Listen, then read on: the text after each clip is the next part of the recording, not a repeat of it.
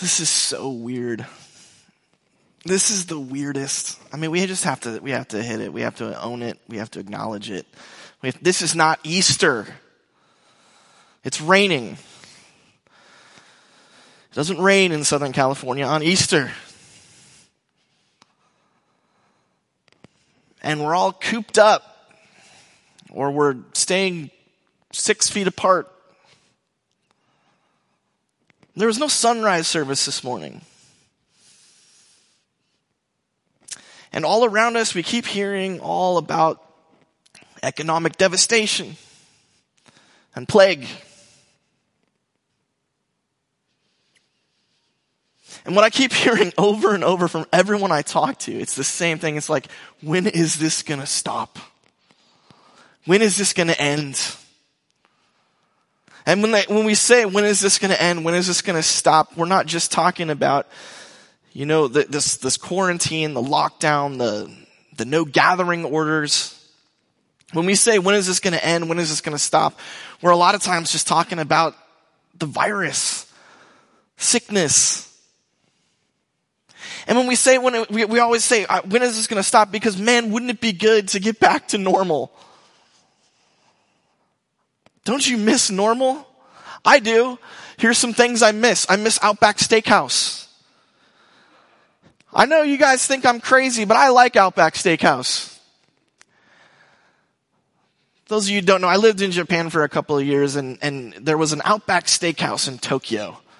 And I lived in the boondocks. I lived about two hours north of Tokyo in the belly button of Japan. And once every couple months when I was visiting Tokyo, I would go to Outback Steakhouse and I would have an Australian, I guess, I don't know, an American meal, like a Western steak and potatoes. And so I will always love Outback Steakhouse. And no, it's not the same thing when you drive up and you get it delivered and you drive it to your home. It's not the same thing if you call up Postmates or Uber Eats or Grubhub or DoorDash and have them deliver it to you. It's cold.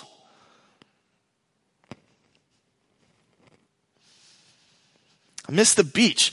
At this point, I even miss the horrible walk at San Onofre when you're trying to go over the rocks as you try to get in the water. Apparently Kier and Keegan are, are still surfing. Guys, be careful because apparently the cops are gonna get you. And also after all this rain, there's a bunch of hepatitis in the water, so stay safe.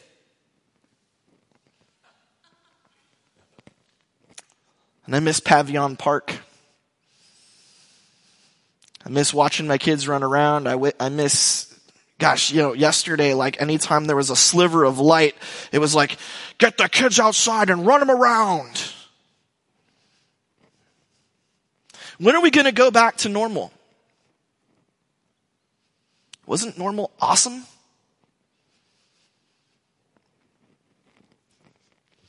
I've been thinking about that. I've been wondering, cause you know, we're kind of in like this grave right now, right? We're kind of, the, the, whole world, it seems like, is in this, in this state of just death, of sitting here waiting this, this grave and like, wow, wouldn't it be great to go back to before? Well, I wonder what Jesus was thinking when he was carrying the cross through Jerusalem. I wonder if he was like me. He's like, I just want to get back and hang with my buddies again the buddies who failed me and betrayed me. Wish I could just go back to being homeless and ignored, humiliated and abused.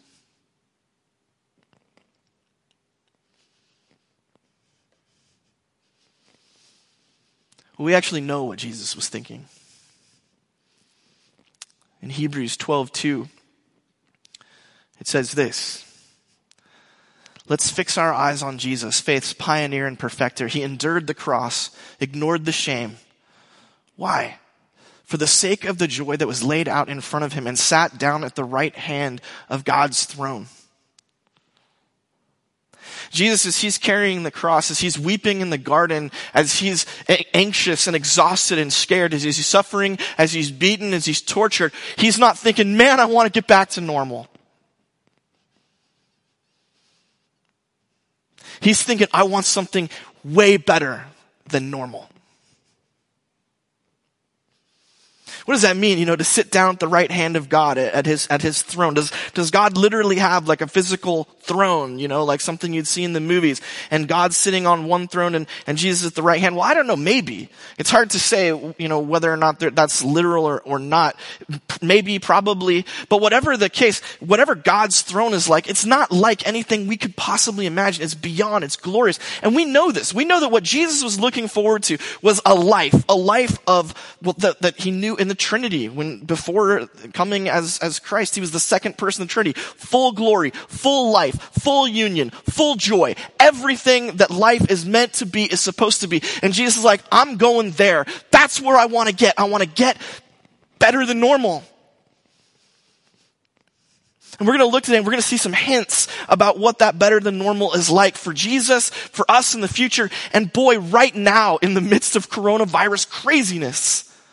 Because the life that Jesus lives in eternity is the life that he gives us in his spirit. And as the song said, the, the one who's resurrected, he's resurrecting me. He's resurrecting us. He's giving us that life now. And we're going to see that instead of waiting till we get out of, of coronavirus lockdown and going back to normal, instead, we're going to go forward. We're going to go to better than normal. We're going to go to resurrection life and it is going to be better and good and different and glorious. And so join me. Let's look, let's look at Jesus. Look at, look at these, the, his resurrection is such an, an interesting, uh, way it's told. It's, it's, told in very, very odd ways. This is, uh, this is from Luke 24. While they were saying these things, this is the, uh, the disciples. They're talking about, uh, hearing about Jesus' uh, appearances. Jesus himself stood among them and said, peace be with you. They were terrified and afraid. They thought they were seeing a ghost. He said to them, why are you startled? Why are doubts arising in your hearts? Look at my hands and my feet. It's really me. Touch me and see, for a ghost doesn't have flesh and bones like you see I have. As he said this, he showed them his hands and feet. The Greek there is kind of funny when it says Jesus himself stood among them. It's almost like, uh, it's like they were in a circle. And then Jesus like, whoop, popped up. It's, it's a very, it's cause to stand is usually the dictionary definition for that word still, but it's like, it's like Jesus like, whoop, here I am. And, and if you're, if you're following the story, you're like, wait, how did, how is that possible?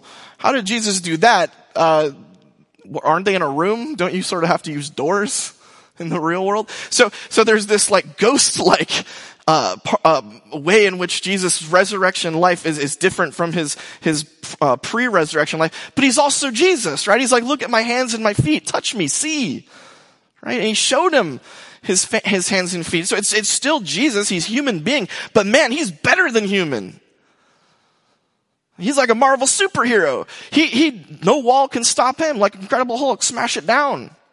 Well, in his case, just pierced. So he's, he's somehow, he's human, he's physical, he's like us, and yet he's more than that. And walls don't stop this Jesus. And you almost get the sense that whatever pre-resurrection life was like for Jesus, it was basically prison. I mean, here's, here's Jesus, the, the second person of the Trinity, God himself, God in flesh, and yet deprived of so much of what it is to be God. So that he can humble himself to be like us, to represent us.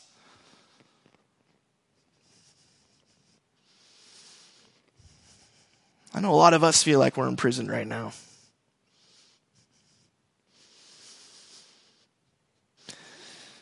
You don't know what you're missing until you miss it, you know?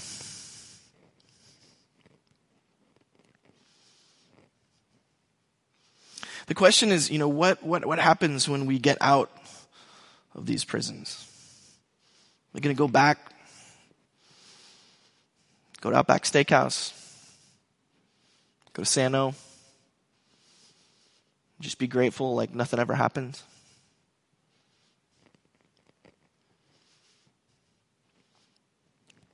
Is a picture of Chuck Colson.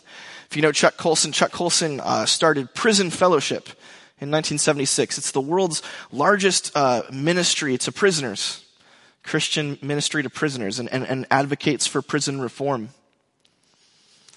Chuck Colson's famous amongst Christians for this, but uh, that's not how Chuck Colson's usually remembered in the world. Uh, he was born in 1931. He served in the United States Marines, retired as a captain, moved into politics. Went to he became like I think the Secretary of the Navy or Admiral Secretary. I don't know something. He was involved in Washington and the military, and he was known as ruthless and brutal. Uh, it was said of Chuck Colson that um, if if he had to, he'd run over his grandmother to get the job done. Now, in the world of cutthroat DC politics, that of course is not a bug, but a feature.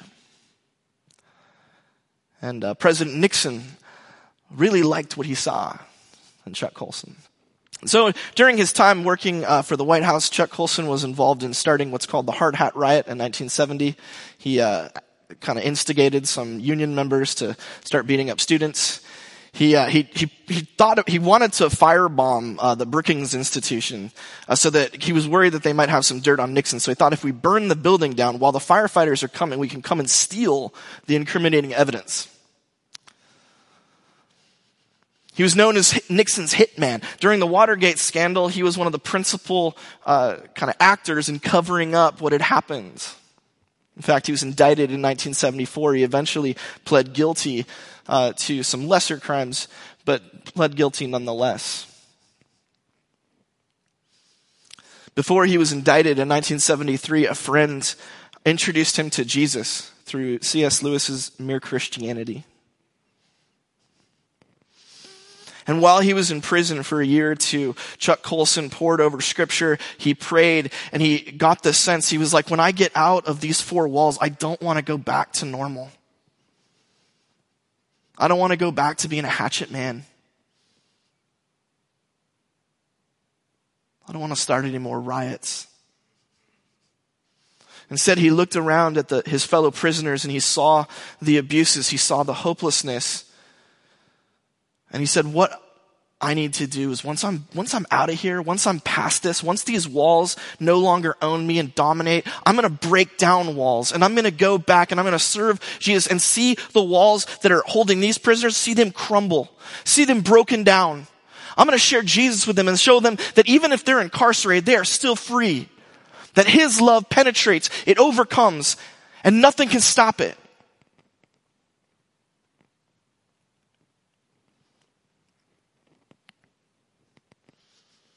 And just as Jesus was, was confined by walls during his earthly life and his post-resurrection life, walls didn't stop him anymore. And Chuck Colson said, I'm gonna live that eternal life now. That resurrection life. I'm not gonna let the walls of prisons stop me any longer.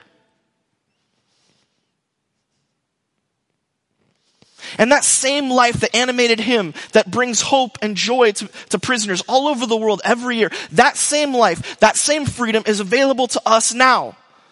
And we have to ask ourselves, when we get out of this grave, when we resurrect out of coronavirus lockdown grave, when we come out, when we're resurrected, are we gonna let the walls that have been owning us continue to own us? Or are we gonna say, no, God's Spirit is bigger, more powerful, and the resurrection life of Jesus breaks them down?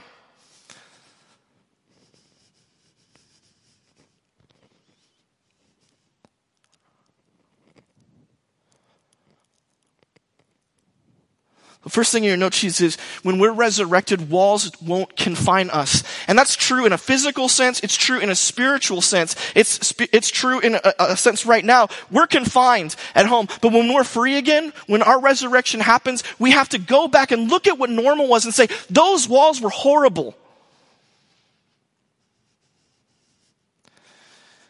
Right now, we're already sensing it too. We're sensing it too. Like I'm communicating with people right now. How do you communicate now in the middle of coronavirus? How do you communicate with people? I'm sorry? Zoom. Right. Zoom. There it is. I, am telling you, I haven't had more Zoom meeting. And the thing is, I teach on, I teach a lot of classes online, so I use Zoom quite a bit to, to communicate with my students. So I thought that I was a Zoom professional. I have become a Zoom like lord now because it's like I, ever, I, I don't even have normal conversations anymore. It's like if I'm face to face with someone, I'm like, I don't know what to do here. Put you on a, on a screen where you belong.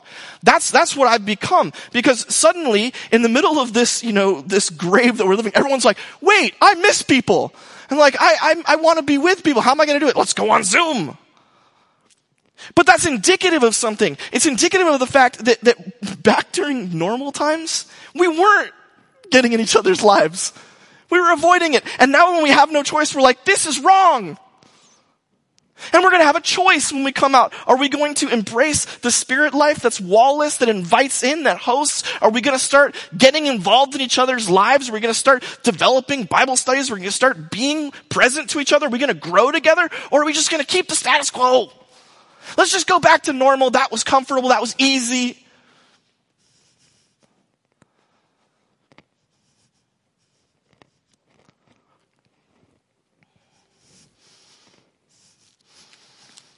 This is cool. This is from John 20, another uh, resurrection account. Thomas, the one called Didymus, one of the twelve, wasn't with the disciples when Jesus came. The other disciples told him, We've seen the Lord. But he replied, Unless I see the nail marks in his hands, put my finger in the wounds left by the nails, and put my hand into his side, I'm not going to believe. Eight days later, his disciples were again in a house, and Thomas was with them. Even though the doors were locked, Jesus again kind of poop Jesus entered and stood among them. He said, Peace be with you. He said to Thomas, Put your finger here. Look at my hands. Put your hand in my side. The time for disbelief has ended. Believe.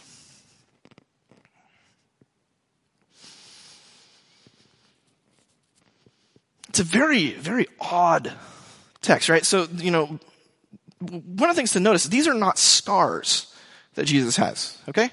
Notice this. When you get injured, right? When you, when you get stabbed or something like that, if you develop a scar, the skin kind of heals over and there's that scar tissue that prevents more penetration. The, the, the, the wound, the healing of the wound makes it so it's no longer, you know, it's visible in the scar shape, but it's not like something you can get into anymore. But that's not what's happened to Jesus. Jesus isn't fixed. He's not healed, as it were. This is bizarre because if you had an open wound, Jesus apparently has open wounds on his hands, his feet, and in his side where he was stabbed with a spear. He has open wounds. And yet, these open wounds are not killing him.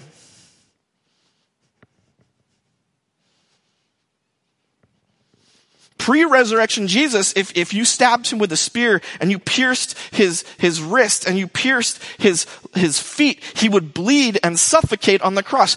Post-resurrection Jesus still has these wounds, still has the stab marks from the nails, still has the stab marks from the spear, but he, He's no longer owned by them, no longer debilitated by them, no longer, he's, they don't, they don't run the show anymore. They, they don't, they don't stop him anymore but he still got him.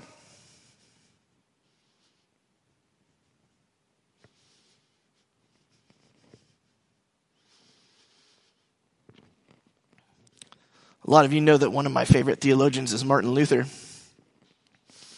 Okay, he's my all time favorite theologian. I love Martin Luther.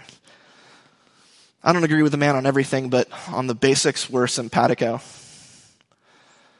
And one of the things I love about Martin Luther is um, a lot of people think that the reason that he, um, they, think, they think he had obsessive compulsive disorder. They, a lot of people think, looking back at his writings, what he left behind are classic hallmarks of obsessive compulsive disorder, and his, obsess- his obsession was with sin and judgment. Now, we think of obsessive compulsive disorder as a debilitating disease, and it is. But what's so fascinating about it is that when it manifested in Martin Luther, all he could think about was God's judgment and wrath, and he couldn't get away from it. He knew he was a sinner, he knew he was a worm, and so he would beg for forgiveness, beg for forgiveness, beg for, and it was never enough. And this caused him to, to come to what is one of the most foundational realizations in Christian theological history, and that is, it's not about what you do, it's about faith, and that's it.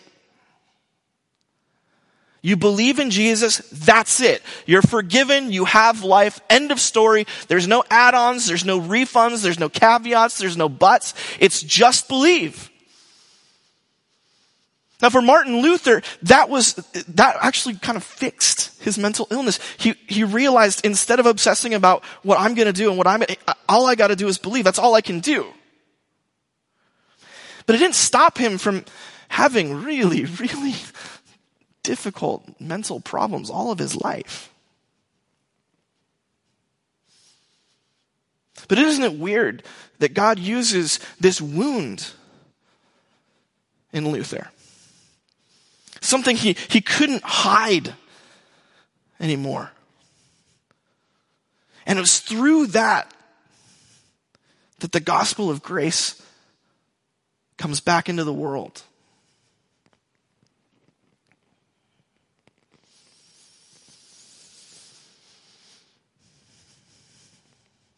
I love this about Luther because I'm, you know, from time to time I try to be transparent about my own um, struggles with uh, mental illness, obsessive compulsive disorder in my 20s. Um, a couple years ago, a panic attack and a trip to the emergency room. I try to be transparent about it because um, one of the hardest things about the stuff that we're going through inside, the stuff that we can hide, is we want to hide it. We don't want it to be exposed. And I know from personal experience that uh, that just leads to really dark things.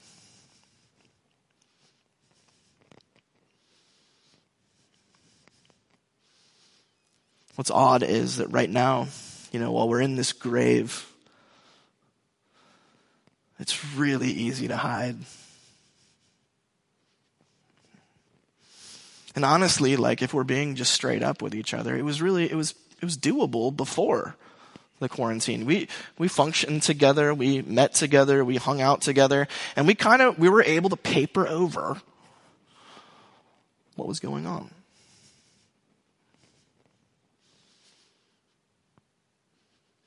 Some of us can't. Some of us uh, just just you know have to to vomit it out. And but a lot of us, maybe even most of us, are able to go through and just I get to church, I'm happy, Let's pretend like everything's awesome for an hour and 15 to 20 minutes.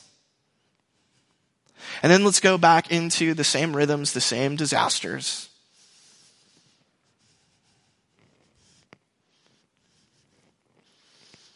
We think that the best thing to do is to hide the wounds, or if we can't hide them, we want this miracle to just make them go away.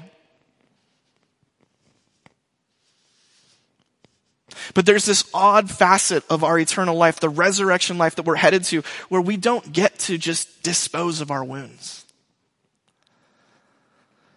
We keep them.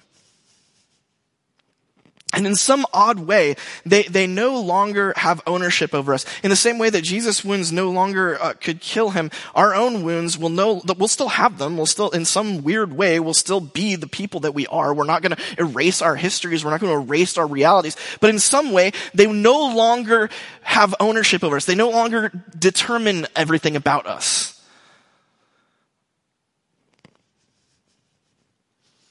And guess what?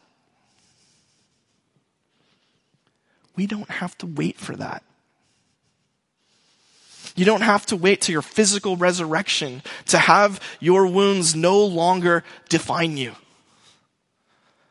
if the Spirit of God is moving and He's resurrecting us now and giving the same life that raised Jesus from the grave, if that's happening here, we can have those wounds. We can expose those wounds. Those wounds can be transparent. We don't have to pretend like everything's fine. We can own the fact that we are burdened, we are weak, we are destroyed, and we need transformation. And we can, we can walk through that with each other if we want to.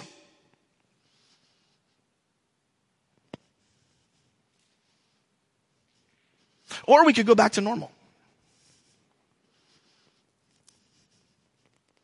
We can be a place that papers over our immaturities, our weaknesses, or we can be a place where we find safety and we find a way to work through them and to walk through them together in prayer and let the Spirit of God liberate us, not disappear them, but live with them, not owning us, not defining us, but being a part of our history, a part of who we are. The second thing in your note sheets when we are resurrected, our wounds won't define us.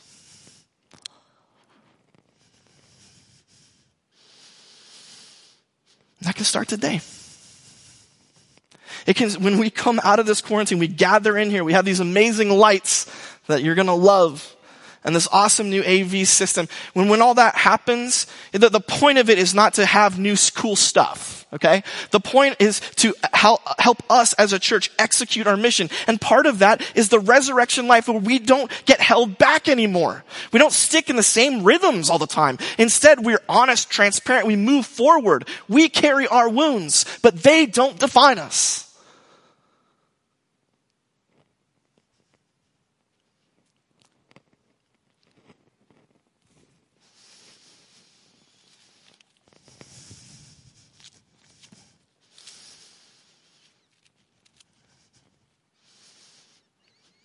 Going back to Luke 24. On that same day, two disciples were traveling to a village called Emmaus, about seven miles from Jerusalem. They were talking to each other about everything that had happened, uh, the death of Jesus. And while they were discussing these things, Jesus himself arrived and joined them on their journey. But they were prevented from recognizing him.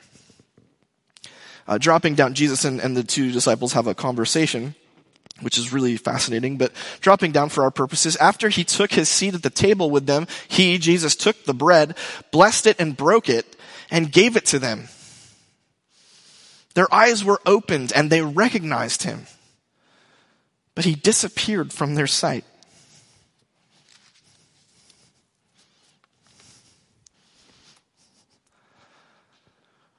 How odd.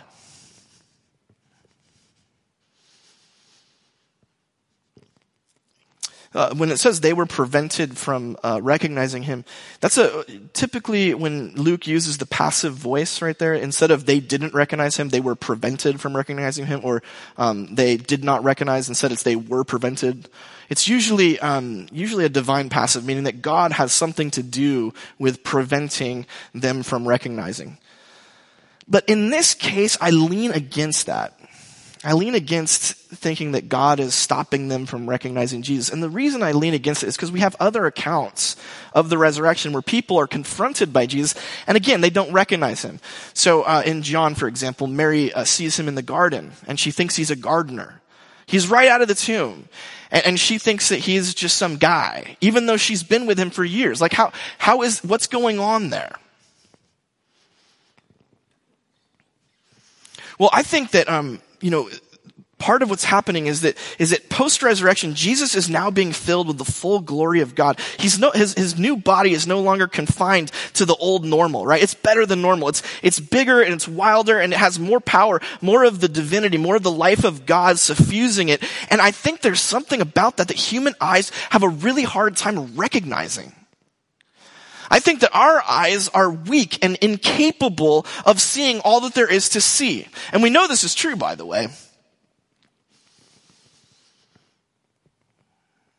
If you'd like to get me an Easter gift, I would like a high quality pair of night vision goggles. This, these ones have thermal overlay. If you don't know how night vision goggles work, the, the first thing that they do is they amplify all the ambient light all the light that we normally don't see. So they wouldn't work in, for example, a pitch black room. But if there's any light at all, they amplify that light and they use it with some sophisticated software to, to image what's going on around us. But, but, even better, if you have thermal overlay, you may be aware that our eyes can't perceive every part of the color spectrum, right? So what's actually out there in terms of light, we can't perceive. So we can't perceive ultraviolet light. And we also can't perceive infrared light. It's too far in the spectrum and our eyes don't have the capabilities. But we can create camera lenses that do. And so there's this really cool thing that, that they've done where they've made it so that uh, infrared light, which, which is the light that's given off by heat, can be interpreted into images by these goggles. And so it's really cool. You not only have this cool green screen where you see the forest, but here in this picture, all the, the humans, because they're hot, 98.6 degrees or much higher if they have coronavirus, uh, they, they pop out on the screen with the, with the, the orange.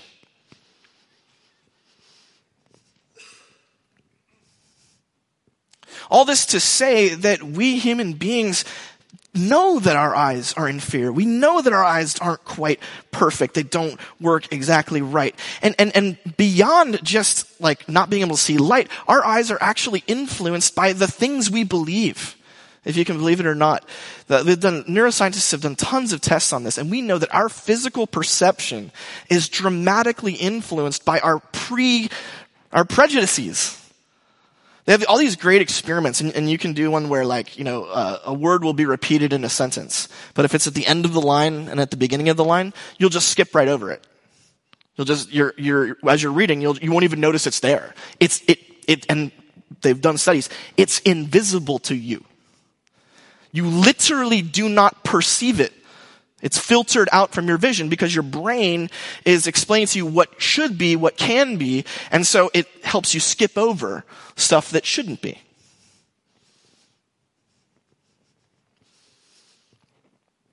And I think that there's something very much like that going on with Jesus' resurrected body. In fact, the bodies that we will have in the resurrection, they're, they're better than normal. They're beyond what this world thinks is possible. They're greater. They're more alive. They're more glorious. They're more filled with, with truth and reality. They're as real as real can be. And, and our brains and our eyes, we just, we, we gloss right over it.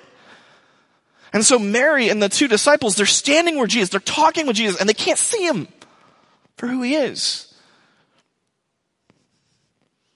But you notice in the text, in the text, as soon as Jesus breaks bread with them,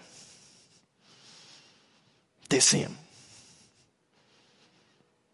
What an odd thing. Maybe it's because they're so used to eating with Jesus that the, the, familiarity of the action uh, uh, reveals him to them.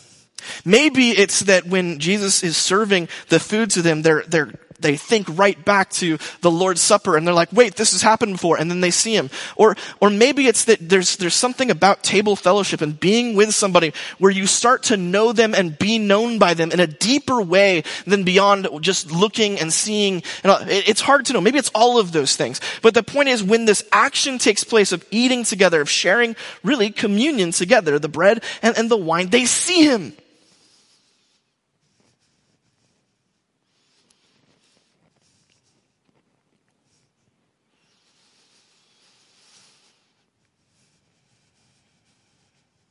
But here's the problem.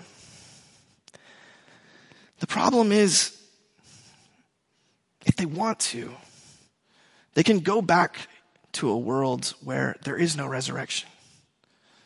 They can go back to a world where they're told by the, the Romans and the Jewish elites that this is how things are.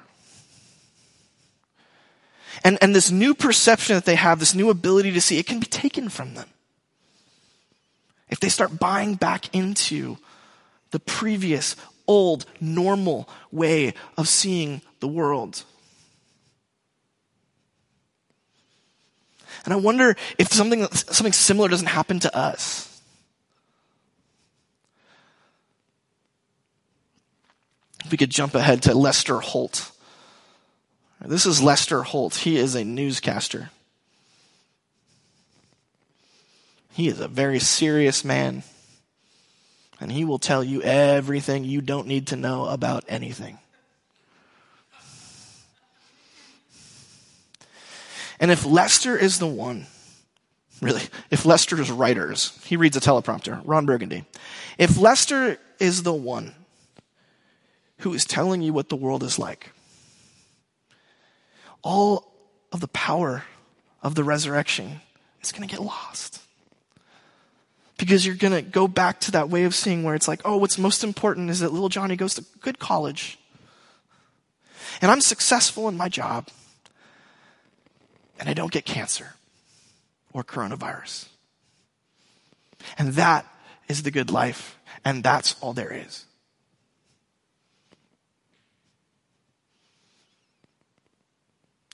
What Jesus spoke to the disciples on the road to Emmaus is there's a different reality. The reality is that the Son of Man had to come and be put to death and then raised again on the third day according to the scriptures. And if that's the reality, if that's the truth, if that's who we are, if that's the story we're a part of, then all the other stuff is nonsense. And if you buy into it, you can't see a thing. You'll be re-blinded. That's the next thing, last thing in your note sheets. When we are resurrected, the world won't reblind us.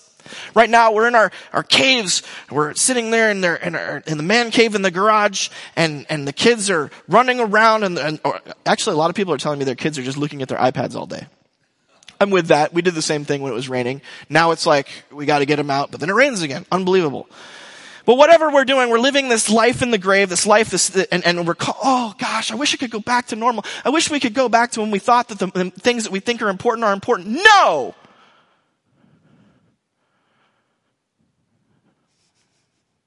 This is gut check time. This is time for resurrection life. Stop buying into the world's story about what matters. It doesn't. The meaning and purpose of our lives comes from serving and worshiping a resurrected king and imbibing his life, having it suffuse us so that we have mission and purpose. So that we are a part of his story, not him being a part of ours. And they're going to open the doors and we're going to go back and we're going to pretend like Lester Holt knows what's going on. No!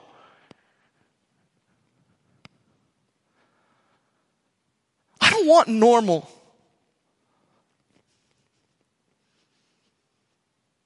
I want better than normal. I want resurrection.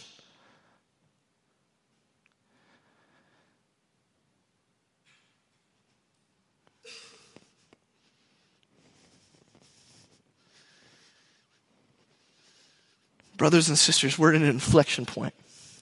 The rumbling is happening. The people of this country and probably all of the world is saying, we, we gotta, we gotta get out of here. We gotta make some changes. We gotta go back. Let's not go back. Let's go forward. Let's, let's embrace the resurrection life of the resurrected King who's resurrecting us. And when we do that, let's not let the walls that have confined us confine us. Let's not let the wounds that we carry define us. Let's, let's not, let's not let the world re-blind us to, to the way things are. Instead, let's be resurrection people. And let's spread that message. Let's live that life. Let's love each other within that.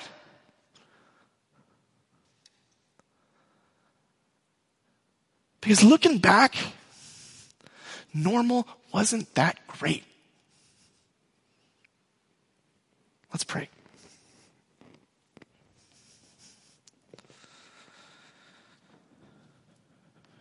Gracious God and Father, I pray that for every one of us here, those of us who have allowed walls to come up in between in between us, in between our relationships, if we, we, we've, we've been locked in and we, we're not out there going and, and, and getting involved in each other's lives and, and being a part of life. I pray, God, that just as the resurrected Lord was not confined by walls, that we will no longer be confined by the walls we set up.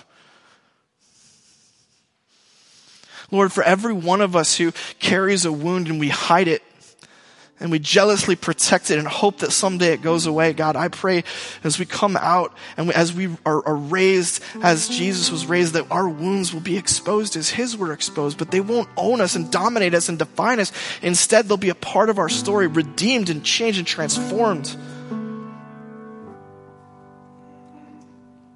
And God, I pray that we will embrace resurrection life, knowing the certainty of your Son's victory over the grave, that we'll stop letting the world tell us what's real. That instead we'll live in a world where resurrection is right around the corner, resurrection is now. And that in that we'll see you and be known by you. That we'll see and be known by each other.